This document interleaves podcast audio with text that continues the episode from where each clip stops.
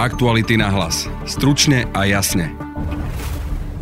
Bolo to dosť, by som povedala, arogantné. Veľmi ho pobúrilo, čo novinári o ňom hovoria. Snažil sa to zasadiť do toho kontextu, že vlastne novinári si vymýšľajú. Marian Kočner počas pokračujúceho procesu pred špecializovaným trestným súdom v Pezinku v opise Laury Keleovej z investigatívneho týmu Aktualit, ktorá proces sleduje.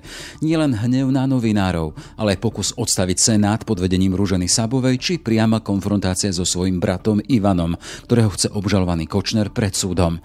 Taký bol v skratke 10. a 11. deň hlavného pojednávania v prípade úkladnej vraždy Jána Kuciaka a jeho snúbenice Martiny Kušnírovej.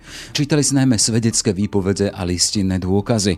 Daniel Lipšic, správny zástupca Kuciakovcov. Sú dôležité, pretože dokresľujú jednak e, možný motív konania obžalovaného e, Kočnera pri objednávke vraždy Jana Kuciaka, ale po druhé dokresľujú aj jeho osobnostnú výbavu. A tá môže mať tiež vplyv na rozhodovanie súdu. Aj o vine a v prípade uznania viny aj o a pozrieme sa aj na osud Ficovho spolužiaka z čela slovenskej správy ciest Romana Žemberu, ktorý sa práve pre aktuality prihlásil k svojmu hlasu z náhrávky, ktorou disponuje náš portál. Peťo povedal mi Robovi, že ja mám 400 tisíc. No ja mám hovno. Však tí faktory mi ešte ani neuhradí. A za mnou prišiel oný, Robo to povedal Norovi, za mnou prišiel Noro, že či ja mám v železnej skrenke 400 tisíc. Až takto. Poznávate svoj hlas? Poznám. Čo to je? Čo znamená hlavne, že by sa dalo urobiť 400 tisíc? No však práve toto ja nechápem. Je štvrtok, 16. apríl. Moje meno je Jaroslav Barborák. Aj tento podcast vznikol vďaka vašej podpore, za ktorú sme vďační. Som Peter Bardy, šéf-redaktor Aktuality.sk. Roky potvrdzujeme politickú nestrannosť a redakčnú nezávislosť. Tá je základom žurnalistiky, ktorú robíme. Nestoja za nami oligarchovia ani toxické spoločnosti. Aktuality.sk sú najnavštevovanejšou webovou stránkou na Slovensku. V dobrých časoch by sme boli ekonomicky neotrasiteľným médium. Lenže nie sme v dobrých časoch. Hoci nás číta rekordný počet čitateľov, narážame na problém ekonomický. Už dnes cítime masívny výpadok reklamy, ktorá je našim strategickým zdrojom príjmov. Predpokladáme, že v nasledujúcich mesiacoch bude reklamy ešte menej. To znamená, že stratíme zdroje, ktorými financujeme chod redakcie. V čase koronakrízy zvažujeme mnoho krokov – ale to najdôležitejšie je, že aj v čase ekonomického nedostatku a zrejme začiatku hospodárskej krízy budeme robiť svoju prácu najlepšie a najprofesionálnejšie ako vieme. Budeme stať v prvej línii, pretože to je zodpovedné a potrebné. Dnes viac ako inokedy potrebujeme vašu podporu. Všetky dôležité informácie nájdete na stránke aktuality.sk lomka plus. Spája nás zodpovednosť. Ďakujeme. Na špecializovanom trestnom súde pokračovalo hlavné pojednávanie v prípade vraždy Jana Kuciaka a jeho snúbenice Martiny Kušnírovej. 10. a 11. deň procesu priniesol najmä čítanie dôkazov, ale aj pokus obžalovaného Mariana Kočnera odstaviť aktuálny senát, či rozhodnutie o predvolaní Kočnerovho brata Ivana. V pojednávacej miestnosti bola aj tento raz naša Laura Keleová. Pekný deň ti prajem. Pekný deň, ahoj. Laura, máme teda za sebou 11 dní hlavného pojednávania. Ako sme spomenuli už včera a dnes, to bolo hlavne o čítaní čítaní svedectiev. Ešte predtým, ak sa dostaneme k dôvodu, prečo sa hlavne čítalo, ako poznačil tento proces ten aktuálny stav s korona e, krízou a vírusom? Povedala by som to tak, že čo sa týka, začnem ránom bezpečnostnej kontroly, je o niečo precíznejšia. Všetci vlastne na sebe musíme mať e, rúška, rukavice, všade sú dezinfekčné prostriedky prirodzene, no a meria sa nám aj teplota pred vstupom vlastne do, do budovy súdu. Nevidela som to síce, ale myslím, že ju merajú každému, takže vrátane advokátov a podobne. A aj samozrejme vrátanie novinárov a tých novinárov je tam teda podstatne menej. Sú vlastne povolené len tri médiá, verejnoprávny rozhlas a televízia, tlačová agentúra, no a naša redakcia Aktuality.sk. Tí ďalší novinári musia zostať vonku, alebo stoja von pred budovou Senátu? Áno, a majú možnosť aj počúvať zvukový prenos celého pojednávania, pretože to predsednička Senátu tento raz umožnila na tieto, povedzme to, netradičné alebo obmedzené pojednávania, takže počúvajú aj možnosť pohodlia svojej kancelárie domova a taktiež zaznamenávajú niečo podobné ako my. A táto zodpovednosť toho prenosu, zvukového prenosu práve bola na našej redakcii, je na aktualitách. Tak, tak, presne tak. Hej. Na nás a ešte na verejnoprávny rozhlas a televíziu. Mm-hmm. Včera a dnes sa teda na súde najmä čítalo, ako sme spomenuli v úvode,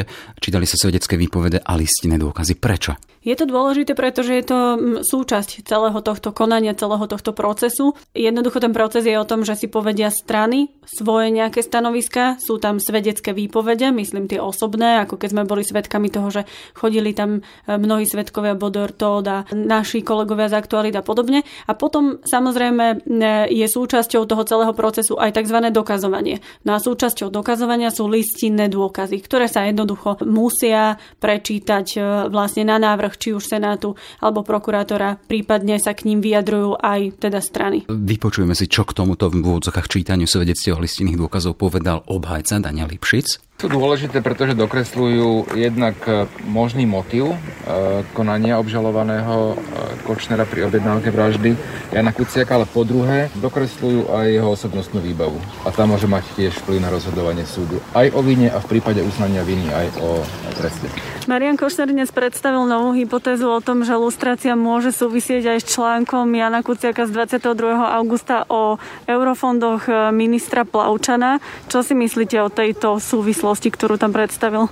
Že je na úrovni absurdity. Neviem, či chcel obžalovaný Kočner povedať, že máme nejakého nového podozrivého, ale mi to už príde také pomerne, pomerne zúfale. Pretože neznamená, že zadanie na lustráciu muselo prísť bezprostredne potom, ako vyšiel nejaký článok o ňom, že priebehu pár hodín, ale ten časový sled je jednoznačný tých článkov, lustrácie, sledovania vraždy. Takže takéto chytanie sa, že čo bolo deň predtým, ako bola lustrácia, že to bol, vtedy bolo niečo iné, mi príde také nie úplne presvedčivé a, a, a skôr, také skôr zúfale. Vidíme, že naznačil ten osobnostný profil obžalovaného Daniel Lipšic. Vieme, že sa čakalo na ten nový psychologický posudok Mariana Kočnera. Ten je v akom stave? Je v stave takom, že je hotový. Uh, on sa vlastne robil neskôr ako posudky na ostatných obžalovaných a to z jednoduchého dôvodu, že Marian Kočner z počiatku, nechcem povedať, že nespolupracoval, ale nedal teda súhlas na jeho vyšetrenie, takže v podstate len na základe nejakého pozorovania e, psychológovia odhadli nejakú jeho osobnosť. No a neskôr teda Senát dal vlastne povinnosť vypracovať tento e, psychologický posudok a tomu sa už Marian Kočner podrobil. Poviem ešte navyše takú zaujímavosť, že e, psychologička, respektíve tá znalkyňa z odboru psychológie, mala k dispozícii nie len samotného Mariana Kočnera, ale mala e, k dispozícii aj rôzne správy, streamy z toho jeho mobilu známeho a taktiež aj nahrávky, napríklad e, s Dobroslavom Trnkom, aby teda nielen samotnú osobnosť Mariana Kočnera ako personu, ktorá stojí e, oproti nej, ale aj jeho nejaké správanie, ktoré je vyjadrené v textových správach, nahrávkach, aby to vedela jednak porovnať, preveriť a kontextovo vlastne doplniť do toho posudku. A v čom je dôležitý tento psychologický posudok? Práve pri obžalnom Kočnerovi. Mhm, je dôležitý, pretože tu sa bavíme o vlastne údajnej objednávke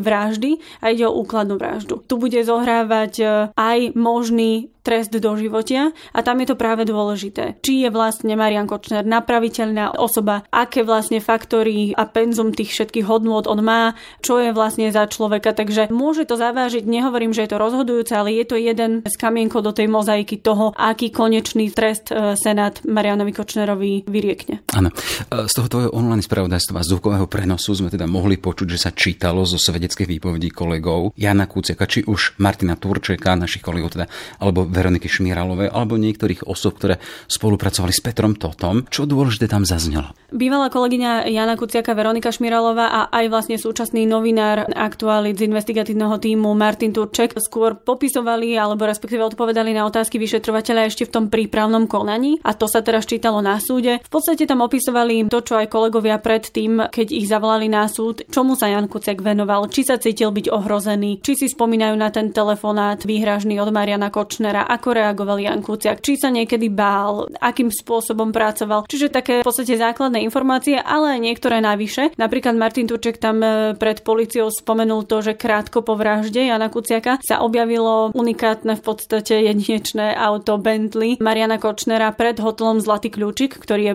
práve spájaný s rodinou Bodorovcov z Nitry. Takže aj to bola taká zaujímavosť, ktorú kolega Jana Kuciaka spomenul pred vyšetrovateľmi. Oni sa jej chytili, riešili to, takže takéto to v podstate aj, aj známe, aj menej známe veci. Tam sa hovorilo o tom teda, že to mohla byť teda pomsta, hej? Aspoň teda Martin Turček mal povedať. Vlastne keď sa mali vyjadriť k tomu motívu, aký môže byť motív alebo čo je podľa nich motív, tak v podstate sa obaja zhodli na tom, že motívom môže byť práve to, že Jan Kuciak sa systematicky venoval Marianovi Kočnerovi. A nie z nejakej posadnutosti, alebo, ale skôr e, z takého toho penza informácií, ktoré on vedel nájsť z otvorených zdrojov a ktoré vedel dať systematicky dohromady a ktoré následne privádzali Mariana Kočnera nielen možno do takého ľudského zúfalstva, ale aj reálne mu spôsobili nejaké trestné stíhania alebo začaté trestné konanie. Vieme, že dnes tam z tých obžalovaných sedel iba Marian Kočner. On mohol a reagoval na tieto listinné dôkazy či čítanie svedectiev? Áno, a bolo to dosť, by som povedala, arogantné. Veľmi ho pobúrilo, čo novinári o ňom hovoria. Snažil sa to zasadiť do toho kontextu, že vlastne novinári si vymýšľajú, že vždy on sa snažil vysvetľovať novinárom nejaké fakty a, a podobne. Takže veľmi akože povrchne rozprával opäť o novinároch vo všeobecnosti. Aj ho v podstate predsednička Senátu viac, viackrát upozornila, že on sa musí vyjadrovať len k dôkazom, teda napríklad k,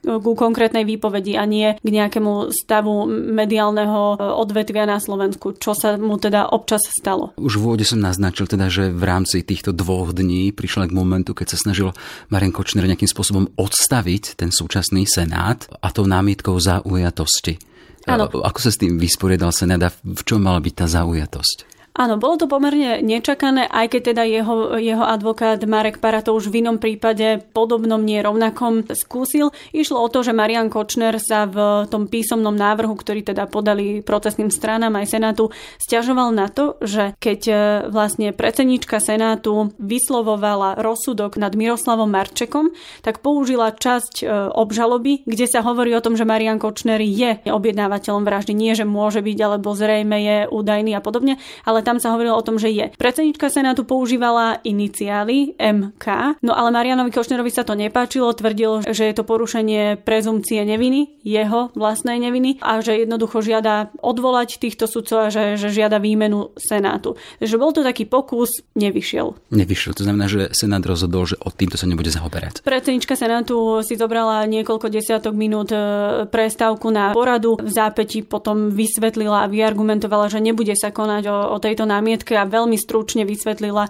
že ona je viazaná tým, že keď urobil Miroslav Marček e, vyhlásenie, tzv. vyhlásenie o vine, ona je viazaná textom obžaloby. Ak by ten text ona pozmenila, to už môže byť napadnutelné. Takže ona nemala inú možnosť, nemenovala Mariana Kočnera celým menom a priezviskom, aj keď sú už judikáty aj Najvyššieho súdu na to, že by to mohla urobiť, ale v zásade nebola tam porušená podľa nej prezumcia neviny a plynulo sa, pokračovalo ďalej v pojednávaní. Tým ďalším momentom Faktom bolo to, že Marian Kočner dosiahol v podstate prakticky, že pred súd bude musieť predstúpiť aj pred senát, aj jeho brat Ivan. Prečo? Včera prišli s novým nápadom. E, advokát Marek Para povedal, že berie späť návrh a že chcú Ivana Kočnera osobne. Môžeme sa domnievať, prečo to tak chcú, e, či plánujú jeho spochybniť ako svetka.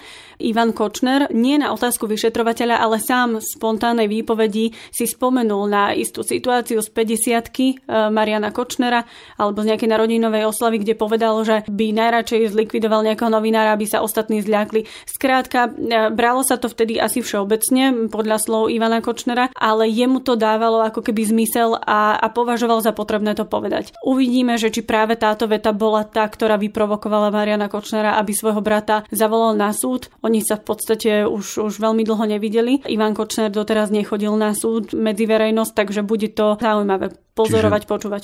Áno, čiže budeme možno svetkami aj ich priamej konfrontácie. No, myslím si, že to k tomu smeruje. Uh-huh. A čo ty môže dosiahnuť samotný Marian Kočner, že tam bude konfrontovať svojho brata? Bežne sa to tak robí, že vlastne obžalovaní alebo obhajoba spochybňujú svetkov, ktorí vlastne vypovedajú proti ním. A toto je len jeden prípad, len je ako keby trošku zvláštnejší, že ide o súrodenca. Spomínali sme to už na úvod, teda, že Marian Kočner tam bol tento týždeň, tie dva pojednávacie dní, 10. a 11. sám. Nebola tam ani Alena Žužová, ani Tomáš Sabo. Prečo? A bude tomu tak aj naďalej? Nechcem špekulovať o tom, že či je to nejaký dôsledok koronavírusu, že sa rozhodli ostať, alebo že jednoducho majú na to právo a súd to rešpektuje. V tejto situácii tam nie sú vlastne potrební, nemusia tam byť. Marian Košner sa rozhodol inak, uvidíme, čo bude na konci apríla. Čiže ako pokračujeme? Tieto dva pojednávacie dni teraz skončili, tie ďalšie sú vytýčené o dva týždne. Presne tak, 29. a 30. apríla. To znamená, že môžeme čakať už vtedy vyniesenie rozsudku, alebo nie? Ešte asi stále mm-hmm. nie. Aspoň podľa toho, čo si tak zhruba v hlave predstavujem, že koľko ešte toho máme na pláne, alebo teda Senát má na pláne. Ešte stále sa v podstate e, neprečítali všetky listinné dôkazy alebo listiny. Ešte stále časť sa bude vykonávať možno aj za účasti obvinených. To je, keď sa im ukazujú napríklad mobily, ktoré zadržali e, pri domových prehliadkach. Zatiaľ sa o tých domových prehliadkach alebo teda zaisťovacích úkonoch iba čítalo a bude teda aj taká pasáž, že sa budú ukazovať tie všetky zadržané veci. Potom ešte stále máme e, vecný dôkaz a to sú správy streamy, takže ešte to bude. Ktoré sa ešte stále nečítali. Stále sa ešte nečítali, ale súd ich už pripustil ako dôkaz, zaradil ich medzi vecné dôkazy, takže ešte stále máme v podstate výpoveď znalca, ktorý teda robil psychologický posudok na Mariana Kočnera, spomínaný Ivan Kočner, svedecká výpoveď, takže tam ešte je celá plejada vlastne rôznych aktivít, ktoré ešte budú musieť byť v tomto procese. Čiže v prípade máme v podstate už dvoch aj s rozsudkami. Vieme teda, že Zoltán Andruško pred Silvestrom dostal tých 15, 15 rokov. O, teraz pred Veľkou nocou Miroslav Marček Strelec, ten dostal 23. Ale to je nepravoplatný. To je nepravoplatný, ešte... čiže ešte čakáme na rozhodnutie Najvyššieho súdu. Tak. Ak máme hovoriť o možných trestoch pre tých zostávajúcich troch. Tak by sme asi potrebovali vešteckú guľu, lebo nevieme, ako stále sa pohybujeme na hranici v podstate 25 alebo do životie, ale naozaj sa môže stať čokoľvek. Môže sa niekto rozrozprávať, neviem, či mu to pomôže alebo nie. Stále v podstate čakáme na výpoveď Aleny Žužovej, pretože tá avizovala, že vypovedať chce, ale čaká do nejakého okamihu. Takže uvidíme, čo to všetko prinesie, ale áno, ak sa, ak sa bavíme o trestoch, tak za tieto trestné činy, ktoré sú im kladené za vinu v obžalobe, tak v podstate hrozí im 25 alebo do živote. Takže pokračujeme o dva týždne a opäť s tebou, toľko teda Laura Kelová a súdny proces v prípade nášho ex-kolegu Jana Kuciaka a jeho snúbenice Martin Kušnírove. Ešte pekný deň. Ďakujem. Roman Žembera je už bývalým šéfom slovenskej správy ciest, potom ako aktuality.sk a kolegovia Peter Hának s Martinom Turčekom včera teda v stredu zverejnili jeho možné zvýhodňovanie jemu blízkych firiem vo verejných súťažiach. Dnes ho minister dopravy odvolal. Aktuality disponujú aj nahrávkou, na ktorej Žembera hovorí aj a v úvodzokách o 400 tisíc preroba, na ktoré sa ho prišiel pýtať Norbert Böder. Kto teda bol Roman Žembera a čo sa mu stal osudným? Téma pre kolegu Petra Hanaka, ktorý s ňou prišiel. Pekný deň ti prajem. Ahoj Jaro. Peter, normálne tieto podcasty moderuješ, pracuješ na nich a teraz si hosťom vo vážnej veci. Akým spôsobom ste vlastne prišli k informáciám a spomíname aj nahrávku, ktorá v podstate pripravila Žemberu o miesto? Tak dal nám ich zdroj, ktorý samozrejme nemôžeme zverejniť ani nejakým spôsobom pomenovať, ale sme tie informácie preverovali, pracovali sme na tom asi dva týždne. My sme mali Robovi dávať peniaze, treba zabezpečiť, aby išiel frekomoc cez nás, tam by sa dalo spraviť 400 tisíc. Ale tá faktúra, tie faktúry už teraz chodia a treba to. A Peťo povedal mi Robovi, že ja mám 400 tisíc. No ja mám ovno, však tie faktúry mi ešte ani neuradí. A za mnou prišiel oný, Robo to povedal Norovi, za mnou prišiel Noro, že či ja mám v železnej skrenke 400 tisíc. Až takto. Všetky tie súťaže, dokumenty sme si pozreli. Veľa ďalších e, podozrení sme v tejto veci preverovali. Bol som za Romanom Žemberom osobne, aby som sa ho opýtal na všetky tie podozrenia, na to, ako to bolo s tými súťažami aj na nahrávku a výsledok si vlastne mohli posluchači vypočuť vo včerajšom podcaste. A z neho si vyšiel ako taký poriadny vyšetrovateľ. E, akým spôsobom Roman Žembera reagoval na to, kde sa hovorí o Robovi, o 400 tisíc preroba, na ktoré sa prišiel pýtať Noro? Ako reagoval? On bol v šoku. Najprv chcel do mňa, aby som mu niekoľkokrát tú nahrávku pustil. Potom na ňu nevedel reagovať. Keď som sa ho opýtal, že či Norom myslí Norberta Bedera, tak ako prvé mi povedal, že mohlo to tak byť. Potom som sa ho pýtal, či teda to naozaj tak bolo a on si vtedy spomenul, že áno, bol za ním Norbert Beder a pýtal sa ho na 400 tisíc a tvrdil, že jeho ten Beder ako keby obvinil, že on tých 400 tisíc niekde spravil v vodzovkách, že on to potom na tej nahrávke a nevedel si povedať, komu to hovoril o tých 400 tisícoch, že to len parafrázoval, že ho akože obvinili z toho, že spravil tých 400 tisíc. No a koho myslel pod Robom, nechcel vôbec povedať. Nejakým spôsobom. Nejakým spôsobom. Ale priznal, že Robert Fico je jeho spolužiak bývalý a povedal, že Noro to povie Robovi, že teda Norbert Beder povedal Romanovi Žemberovi, že tento odkaz, že teda 400 tisíc nespravil, povie Robovi. Poznávate svoj hlas? Poznám. Čo to je? Čo znamená hlavne, že by sa dalo urobiť 400 tisíc? No však práve toto ja nechápem. Dajme to do kontextu a pripomeňme, kto vlastne Roman Žembera bol a je. Roman Žembera je od roku 2006 s krátkou prestávkou počas radičovej vlády šéfom Slovenskej správy ciest. Je to nominant Smeru na tejto funkcii. Bol tam už sa prvej Ficovej vlády a potom druhá Ficová vláda ho vlastne dosadila naspäť. Čiže už od tých čias bol spájený práve s touto aktuálne teda vtedy vládnou stranou. Áno, je to jednoznačne nominant Hej. vládneho smeru.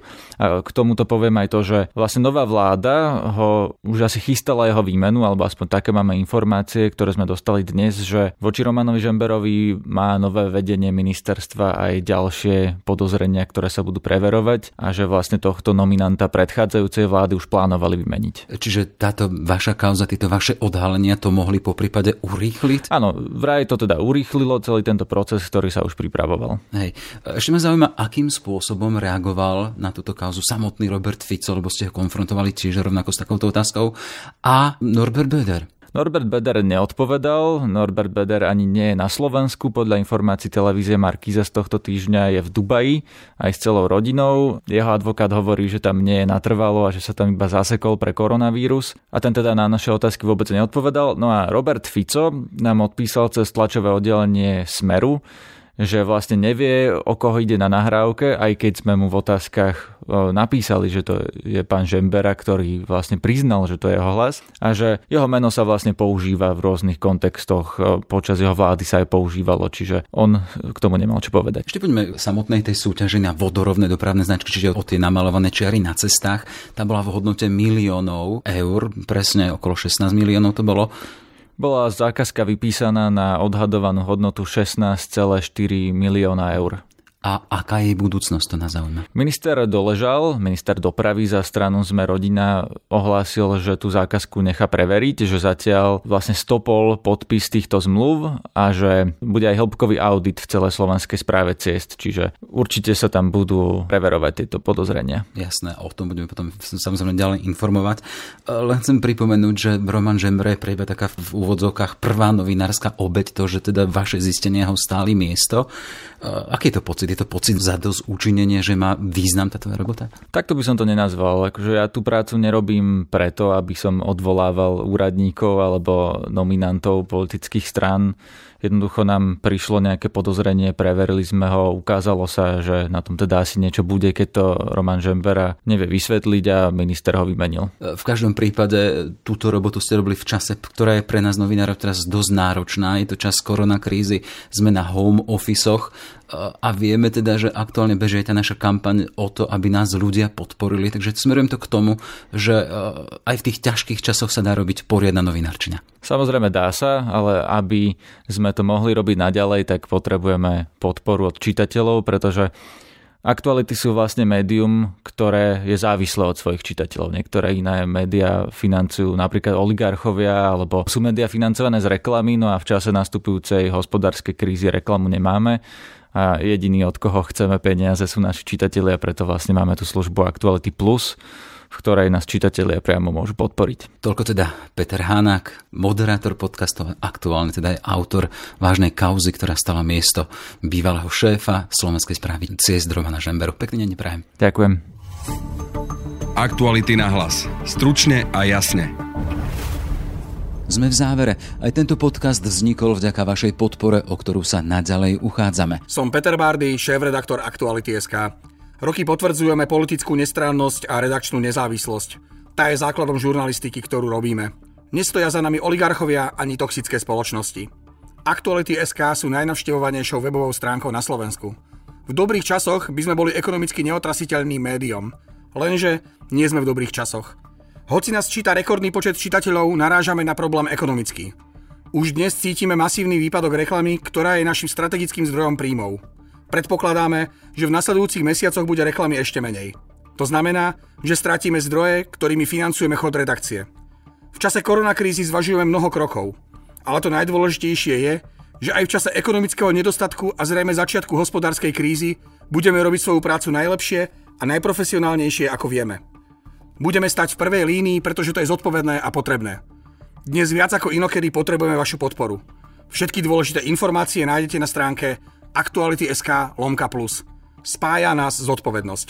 Ďakujeme. Ešte pekný deň želá Jaroslav Barborák.